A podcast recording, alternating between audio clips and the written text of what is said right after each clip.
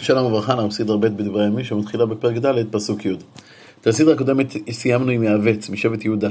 כאשר יעבץ נולד, ככל הנראה אמו נפטרה, וקודם מותה הספיקה לקרוא לו יעבץ, שזה יעצב בסיכול אותיות. עוד ראינו כי יעבץ היה נכבד מאחיו. ויקרא יעבץ לאלוהי ישראל לאמור, אם ברך תברכני והרבית את גבולי, והייתה ידך עמי ועשית מראה לבלתי עוצבי. הרלב"ג כותב שנדמה שיעבץ היה נשיא שבט יהודה, או אחד מהשופטים של השבט, ולכן הוא אמר, בנדרו אם תברך אותי ואם תרבה את גבולי. קשה להניח לפי הרלב"ג שאדם פרטי מבקש מהקדוש ברוך הוא שירבה את גבולו, אלא כנראה מדובר פה באיזה גבול שבטי. עוד משמע, כך כותב רבי יוסף אבן כספי, שיעבץ פחד שהשם שלו, שנוצר מעצב גדול, יגרום לו לרע, ולכן הוא מבקש בקשה מיוחדת.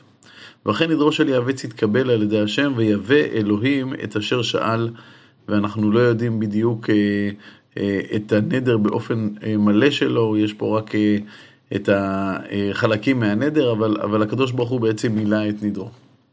ואנחנו ממשיכים ברשימת השולשלת. וכלוב אחי שוחה הוליד את מחיר, הוא אבי אשתון, ואשתון הוליד בית רפה, ואת פסח, ואת חינה, אבי עיר, נחש אלה אנשי ריחה. ובני כנעז עתניאל ושריה, ובני עתניאל חטאת, ומעונותה הוליד את עופרה, ושריה הוליד את יואב אבי גיא, חרשים כחרשים היו. ובני כלב בן יפונה, עירו ועלה ונועם, ובני אלה וכנז. ובני הללאל, זיפ וזיפה, תירתיה, תיריה ואשראאל.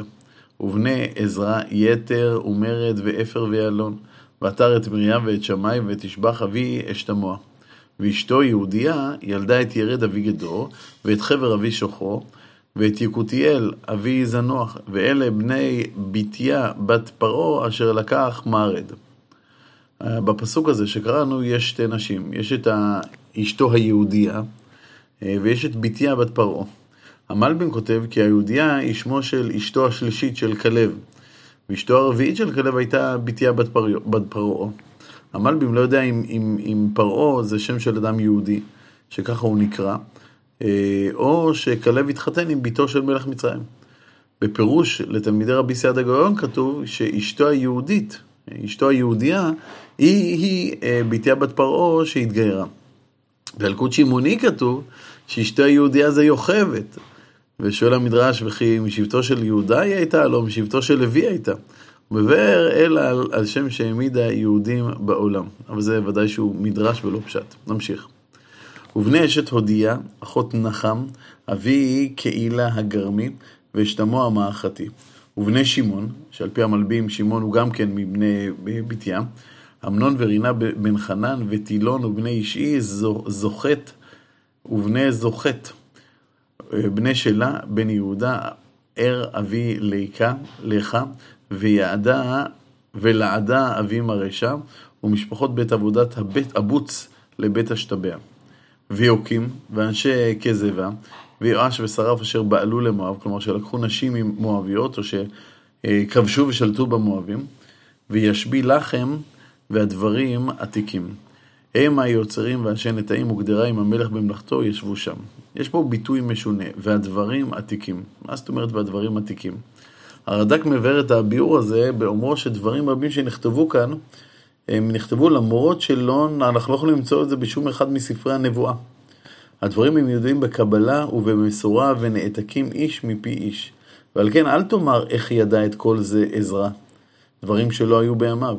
כי הדברים היו מקובלים כולם. נמשיך. בני שמעון, נמואל וימין, יריב וזרח שאול, שלום בנו, מבשם בנו, משמע בנו, בני משמע, חמואל בנו, זכור שמו, שמעי בנו, ולשמעי בנים 16 ובנות 6.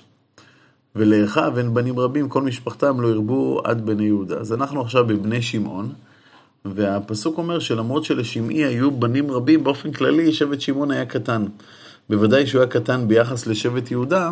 הדבר משמעותי כי שבט שמעון בעצם לא קיבל נחלה בפני עצמה, אלא הוא נחל בתוך נחלת יהודה. הנחלה שלו הייתה בלועה בתוך נחלת יהודה, וישבו בבאר שבע ובמולדה, בחצר שואל ובבלהה ובעצב ובתולד, ובבתואל ובחומה, בצקלג ובעת מרכבות, בחצר סוסים ובבית ביראי ובשעריים, אלה עריהם עד מלוך דוד.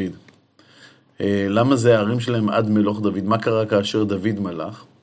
אז אומר רד"ק, אבל כשמלך דוד וחזקו בני יהודה, גרשו בני יהודה מנחלתם. כלומר, שבט שמעון בעצם נוחל בתוך נחלת יהודה. בני יהודה לא כל כך מרוצים מזה, כלומר, זה לא שהם מזמינים אותם, אלא כך קורה בתקופת יהושע. ובני יהודה מקבלים את זה, יש להם נחלה גדולה מאוד, הם לא מספיק אנשים כדי לשלוט בכל נחלתם, אבל כאשר דוד המלך עולה, בני יהודה מתחזקים, והם מתרבים, והם נמצאים באיזה סוג של מצוקת דיור, אז הם מגרשים את בני שמעון, ועל כן נראה בהמשך שבני שמעון הולכים ומבקשים להם נחלה. וחצריהם, כלומר המקומות שאינם מוקפים חומה של בני שמעון, היו איתם ועין רימון ותוכן ועשן ערים 5. וכל חצריהם אשר סביבות הערים האלה עד בעל, זאת מושבותם והתייחסם להם. ומשובב, וימלך ויושע בן אמציה, ויוהל ויהו בן שובליה, בן ישריה, בן עשיאל, ואליוענאי ויעקובה, וישוחיה, ועשיה, ואדריאל, וישמעיאל, ובניה, וזיזה בן שמעי, בן אלון, בן ידעיה, בן שמרי, בן שמעיה, אלה הבאים בשמות נשיאים במשפחותם ובית אבותם פרצו לרוב. אז באיזשהו שלב גם מספרם של בני שמעון הולך וגדל, ובני שמעון מחפשים עוד מקומות שבהם יכולים לחיות. עכשיו הדבר הזה כמובן מתחזק בתקופה של דוד המלך, כי אז בעצם בני יהודה זורקים אותם מהערים שלהם, וכולם צריכים לחפש מקום חדש. ויבואו למבוג גדור עד למזרח הגיא לבקש מרעה לצונם, וימצאו מרעה שמן וטוב, וארץ רחבת ידיים שוקטת ושלווה, כי מין חם היושבים שם לפנים. כלומר, קורא להם מה שקורא לשבט דן, שנודד ומחפש נחלה, ובסוף מוצא איזה עם שלב ושקט שנמצא בארץ טובה וכובש אותם. גם הם מוצאים איזה מקום עם מרעה שמן וטוב, בארץ רחבת ידיים. יש שם אנשים מבני חם, אבל אנשים מבני חם לא חוששים משום מלחמה, ולכן היה פשוט מאוד להשתלט על השטח שלהם. ויבואו אליה כתובים בשמות בימי יחזקיהו מלך יהודה, ויכו את העולם ואת המעונים אשר נמצאו שם, ויחרימום עד היום הזה וישבו תחתיהם, כי מראה לצונם שם. כלומר, כשהוא אומר ויחרימום עד היום הזה, אין הכוונה ששמעון עדיין ישבו שם בזמן כתיבת הספר, כשהרי עם ישראל גלה מארצו, והספר נכתב על ידי עזרא, אלא גם לאחר ששמעון גלו מהארץ, לא שבו בני חם שישבו שם קודם לנחלתם. ומהם, מבני שמעון, הלכו להר סעיר, אנשים 500. ופתליהו, נריה, ורפיה, ועוזיאל בני אישי בראשם. כלומר, בני שמעון בעצם מתחלקים להם לכל מיני נחלות, חלק מהם הולכים להר סעיר. והקעו את שארית הפלטה על עמלק, וישבו שם עד היום הזה. שוב הרד"ק מסביר שעד היום הזה רוצה לומר שגם אחרי שבני שמעון גלו, עמלקים לא חזרו לאדמתם. אבל המצודות מבארים שלאחר שיבת ציון חזרו אנשי שבט שמעון לנחלתם המקורית, וזה משמעות הביטוי עד היום הזה בהקשר שלנו. כעת אנחנו עוברים לשושלתו של ראובן, בכור בניו של ישראל. ובני ראובן בכור ישראל, כי הוא הבכור, ובכלו יצאו אביו, ניתנה בכורתו לבני יוסף בן ישראל, ולא התייחס לבכורה. כלומר, הבכור מקבל פי 2, ובאמת אחרי שכיוון שראובן חטא, אז נלקחה ממנו הבכורה, ובהמשך ניתנה לבני יוסף, שיוסף קיבל 2 שבטים, אפרים ומנשה. כי יהודה גבר באחיו ולנגיד ממנו, והבכורה ליוסף. כלומר, יהודה זכה בסופו של דבר למלוכה, והבכורה ליוסף, בני ראובן בכור ישראל, חנוך ופלוך, חצרון וחרמי. בני יואל, שמעיה בנו, גוג בנו, שמעי בנו, מיכה בנו, ראיה בנו, בעל בנו, ובערה בנו אשר הגלה, תגלת פילסר, מלך אשור, הוא נשיא לראובני, כלומר הוא היה הנשיא בזמן הגלות של 2.5 השבטים בעבר הירדן. ואחריו למשפחותיו בהתייחס לתולדותם, הראש יעיאל וזכריה, ובלה בן עזז, בן שמע בן יואל, והוא יושב בארוהר עד נבו ובעל מעון, ולמזרח ישב עד לבו מדברה, למין הנער פרת, כי מקניהם רבו בארץ גלעד. ובימי שאול, עשו מלחמה עם ההגריים, ויפלו בידם וישבו בעולם על פני מזרח לגלעד. כלומר, בעצם ראובן הולכים ומתפשטים להמון המון מקומות במלחמות, וכובשים חלקים מאוד מאוד נרחבים, והחלקים הללו הם בעצם מתאימים להם, כי בני ראובן אנחנו יודעים שהם אנשי מקנה, אנשים שצריכים שטח גדול, לא גרים בערים כל כך, אנשים ששטח פתוח. בסופו של דבר כל זה בעצם נעלם עם הכיבוש של 2.5 השבטים וההגליה שלהם על ידי אשור. כעת הגענו לבני גד, ובני גד לנגדם ישבו בארץ הבשן עד סלחה, יואל הראש ושפם המשנה ויעני ושפט בבשן ואחם לבית אבותם, מיכאל ומשולם ושבע ויוראי ויעחן וזעה ועבר שבעה. אלה בני אביחיל בן חורי בן ירוך בן גלעד בן מיכאל בן אישישי בן יחדו בן בוז אחי בן אבדיאל בן גוני ראש לבית אבותם. וישבו בגלעד בבשן ובבנותיה בכל מגרשי שרון על תוצאותיהם. אז הנה יש לנו גם את בני גד שגם הם נמצאים בעבר הירדן המזרחי. כולם התייחסו בימי יותם מלך יהודה ובימי ירובעם מלך ישראל. מה זה כולם התייחסו בימי יותם בימי ירובעם מלך ישראל? אז המל מסביר שבימי ירובעם בן יואש, הכוונה לא לירובעם הראשון, אלא ירובעם בן יואש, הירובעם השני, הגדול, שבאמת הצליח יותר. ירובעם בן יואש הצליח בעצם לשוב ולכבוש שטחים עצומים, מאוד מאוד קרובים לשטחים ששלט בהם עם ישראל בימי שלמה המלך. בין השאר הוא כובש את עבר הירדן המזרחי, את נחלת גד. לפני זה נחלת גד הייתה תחת כיבוש ארם, ואז כאשר בעצם ירובעם בן יואש כובש את נחלת גד, אז שוב פעם בני גד מתייחסים על מנת שכל אחד יוכל לשוב לנחלת אבותיו, והייחוס להם נמשך עד תקופת מלוך יותם על יהודה, שאז גלו בני גד. בני ראובן וגדי וחצי שבט מנשה, כלומר לא רק בני שבט גד התייחס אז, אלא כל יושבי עבר הירדן המזרחי, כל 2.5 השבטים. מבניך אלה אנשים נושא מגן וחרב דורכי קשת ולמודי מלחמה, 44,760 יוצאי צבא. זה היה מניין יוצאי הצבא שלהם. ועשו מלחמה עם האגרעים ויתור ונפיש ונודב עליהם, וינתנו בידם האגרעים וכל שעמהם, כי לאלוהים זעקו במלחמה, ונעתור להם כי בטחו בו. וישבו בקניהם, כלומר הם מצליחים לנצח את האגרעים במלחמה ולקחת את אדמותם, וגם לוקחים שלל גדול, וישבו מקניהם גמליהם 50,000, וצאן 250,000, וחמורים 2,000, ונפש אדם 100,000. כלומר, כמות אדירה 100,000 שבויים, 250,000 צאן, כמות אדירה של רכוש, ואם תשאל איך יכול להיות שצבא של 44,700, משהו כזה, מצליח לנצח צבא כל כך אדיר שרק מספר השבויים שלו הוא כ100,000. על זה עונה הפסוק ואומר, כי חללים רבים נפלו, כי מהאלוהים המלחמה, וישבו תחתיהם עד הגולה. כלומר, הייתה סייעתא דשמיא גדולה, הרבה מצבא אויב נהרגו, כך שהשאר בפחדם נכנעו. כעת הגענו לשלשלתו של חצי שבט המנשה שישב בעבר הירדן המזרחי. ובני חצי שבט המנשה ישבו בארץ מבשן עד בעל חרמון ושניר והר החרמון, הם הרעבו. ואלה ראשי בית אבותם, ואפר ואישי ואליאל, ועזריאל וירמיה ועודוויה, ויחדיאל אנשים גיבורי חיל, אנשי שמות, ראשים לבית אבותם. אולם אותם גיבורי חיל לא הועילו לשבט גד. והסיבה לכך היא, וימעלו באלוהי אבותיהם, ויזנו אחרי אלוהי עמי הארץ, אשר השמידם אלוהים מפניהם. ויער אלוהי ישראל את רוח פול מלך אשור, ואת רוח תגלת פילסר מלך אשור, והגלם לראובני ולגדי ולחצי שבט מנשה, והביאם לחלך וחבר והרה, ונהר גוזן עד היום הזה. כלומר, החטאים של 2.5 השבטים הובילו אותם לגלות מהארץ, והדבר הזה עד היום הזה, כלומר, הם לא חזרו מהגלות בזמן עזרא. כך עכשיו הגענו לשושלת של בני לוי.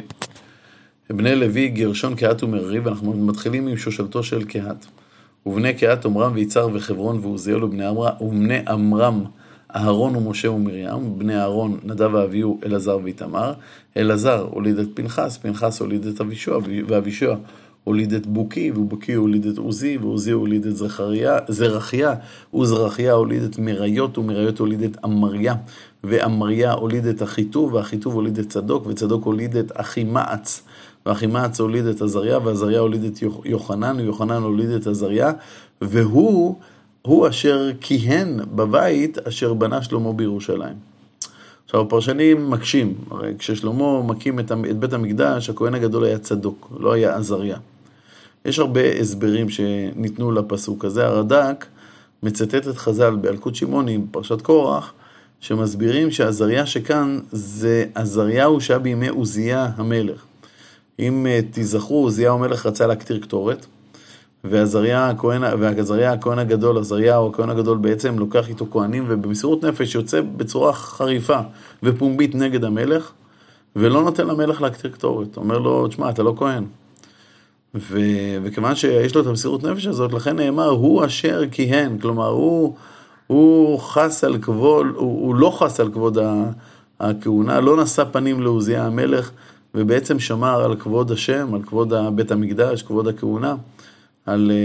על בעצם כבוד בית המקדש שימשיך לפעול על פי ההלכה. ואנחנו ממשיכים בשולשלת הכהונה. אנחנו שוב בסדרה ב' בדברי הימים, בפרק ה' פסוק ל"ז. וילד עזריה את אמריה, ואמריה הוליד את אחיטוב, ואחיטוב הוליד את צדוק, וצדוק הוליד את שלום, ושלום הוליד את חלקיה, וחלקיה הוליד את עזריה.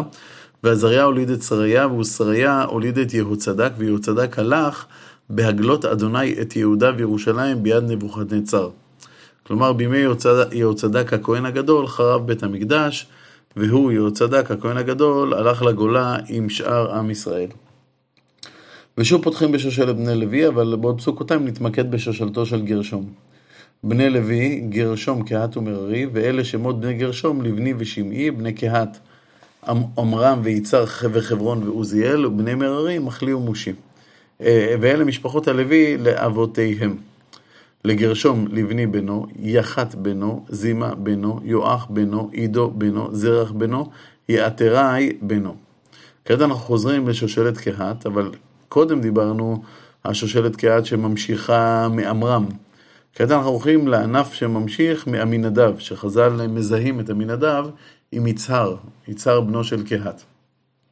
בני קהת, אמינדב בנו, קורח בנו, אסיר בנו, אלקנה בנו, אביסף בנו, ואסיר בנו, תחת בנו, אוריאל בנו, עוזיה בנו ושאול בנו, ובני אלקנה, המסאי והחימות, אלקנה.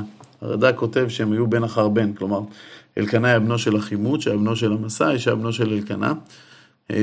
הפירוש הזה של הרד"ק קשה עם החלוקה של הפסוקים, המלבים הולך בדרך אחרת לגמרי. נמשיך. בני אלקנה, צופאי בנו ונחת בנו, אליאב בנו, ירוחם בנו, אלקנה בנו, ובני שמואל, כאן מדובר כמובן על שמואל הנביא הגדול, הבכור ושני ואביה. בספר שמואל אנחנו פוגשים את יואל, בנו של אלקנה, והפרשנים מתלבטים איפה יואל נעלם פה. עוד נקודה שהפרשנים מדברים בה, מה משמעות המילה ושני, הבכור ושני ואביה? מה משמעות המילה הזאת? אז יש כמה דרכים לבאר את הפסוק הזה. יש כאלה שמבארים את זה בצורה כזאת, ואומרים, ובני שמואל הבכור, ולא מציינים את שמו, אבל כולנו יודעים שהשם שלו זה יואל, כי אנחנו מכירים את ספר שמואל, ושני, כלומר, והבן השני הוא אביה. יש כאלה שאומרים שהמילה ושני לא מקבילה למילה והשני, כלומר לבן השני. אלא ושני זה שם של הילד, שהוא היה בנו של שמואל, והבכור היה ושני. כלומר ליואל, בנו של שמואל, היו שתי שמות. היה לו את השם שלו יואל, כפי שמופיע בספר שמואל, והיה לו את השם ושני, כפי שמופיע בדברי הימים. בין כך ובין כך, אנחנו כעת בשושלת של בני מררי. בני מררי מחלי לבני בנו, שמעי בנו, עוזה בנו, שמעה בנו, חגיה בנו, עשיה בנו. ואלה אשר העמיד דוד על ידי שיר, בית אדוני ממנוח הארון, והיו משרתים לפני המשכן אוהל מועד בשיר, עד בנות שלמה את בית אדוני בירושלים, ועמדו כמשפטם על עבודתם. כלומר, כעת הוא הולך לכתוב את השושלת של המשוררים מבני קהת. ששוררו בהתחלה במשכן ואחרי זה בית המקדש, כמדומני שיש פה את השושלת הארוכה ביותר בתנ"ך. ולעומדים ובניהם מבני הקהתי הימין, כלומר המשורר, בן יואל, בן שמואל, בן אלקנה, בן ירוחם, בן אליאל, בן תוח, בן צוף, בן אלקנה, בן מחד, בן עמסי, בן אלקנה, בן יואל, בן עזריה, בן צפניה, בן תחת, בן אסיר, בן אביסף, בן קורח, בן יצער, בן קהת, בן לוי, בן ישראל. ואחיו אסף העומד על ימינו, אסף בן ברכיה, בן שמעה, בן מיכאל, בן באשיה, בן מלכיה, בן אתני, בן זרח, בן עדיה, בן איתן, בן זימה, בן שמעי, בן יחד, בן גרשום, בן לוי. ובני מררי אחיהם על השמאל. המלבי מסביר שבני מררי עמדו עם איתן בשמאלו של הימן. זה מכיוון שהימן ובני קהת היו חשובים ביותר, לכן הם עמדו באמצע. אסף ובני גרשום, שהוא היה השני בחשיבותו, עמדו בימין, ובני מררי, שהיו שלישים בחשיבותם מבני לוי, עמדו בצד השמאלי. אז נשוב, ובני מררי אחיהם על השמאל, איתם בן קיש, בן עבדי, בן מלוח, בן חשביה, בן אמציע, בן חלקיה, בן אמצי, בן בני, בן שמר, בן מחלי, בן מושי, בן מררי, בן לוי. ואחיהם הלוויים נתונים לכל עבודות, משכן בית האלוהים, עד כאן הסדרה שלנו.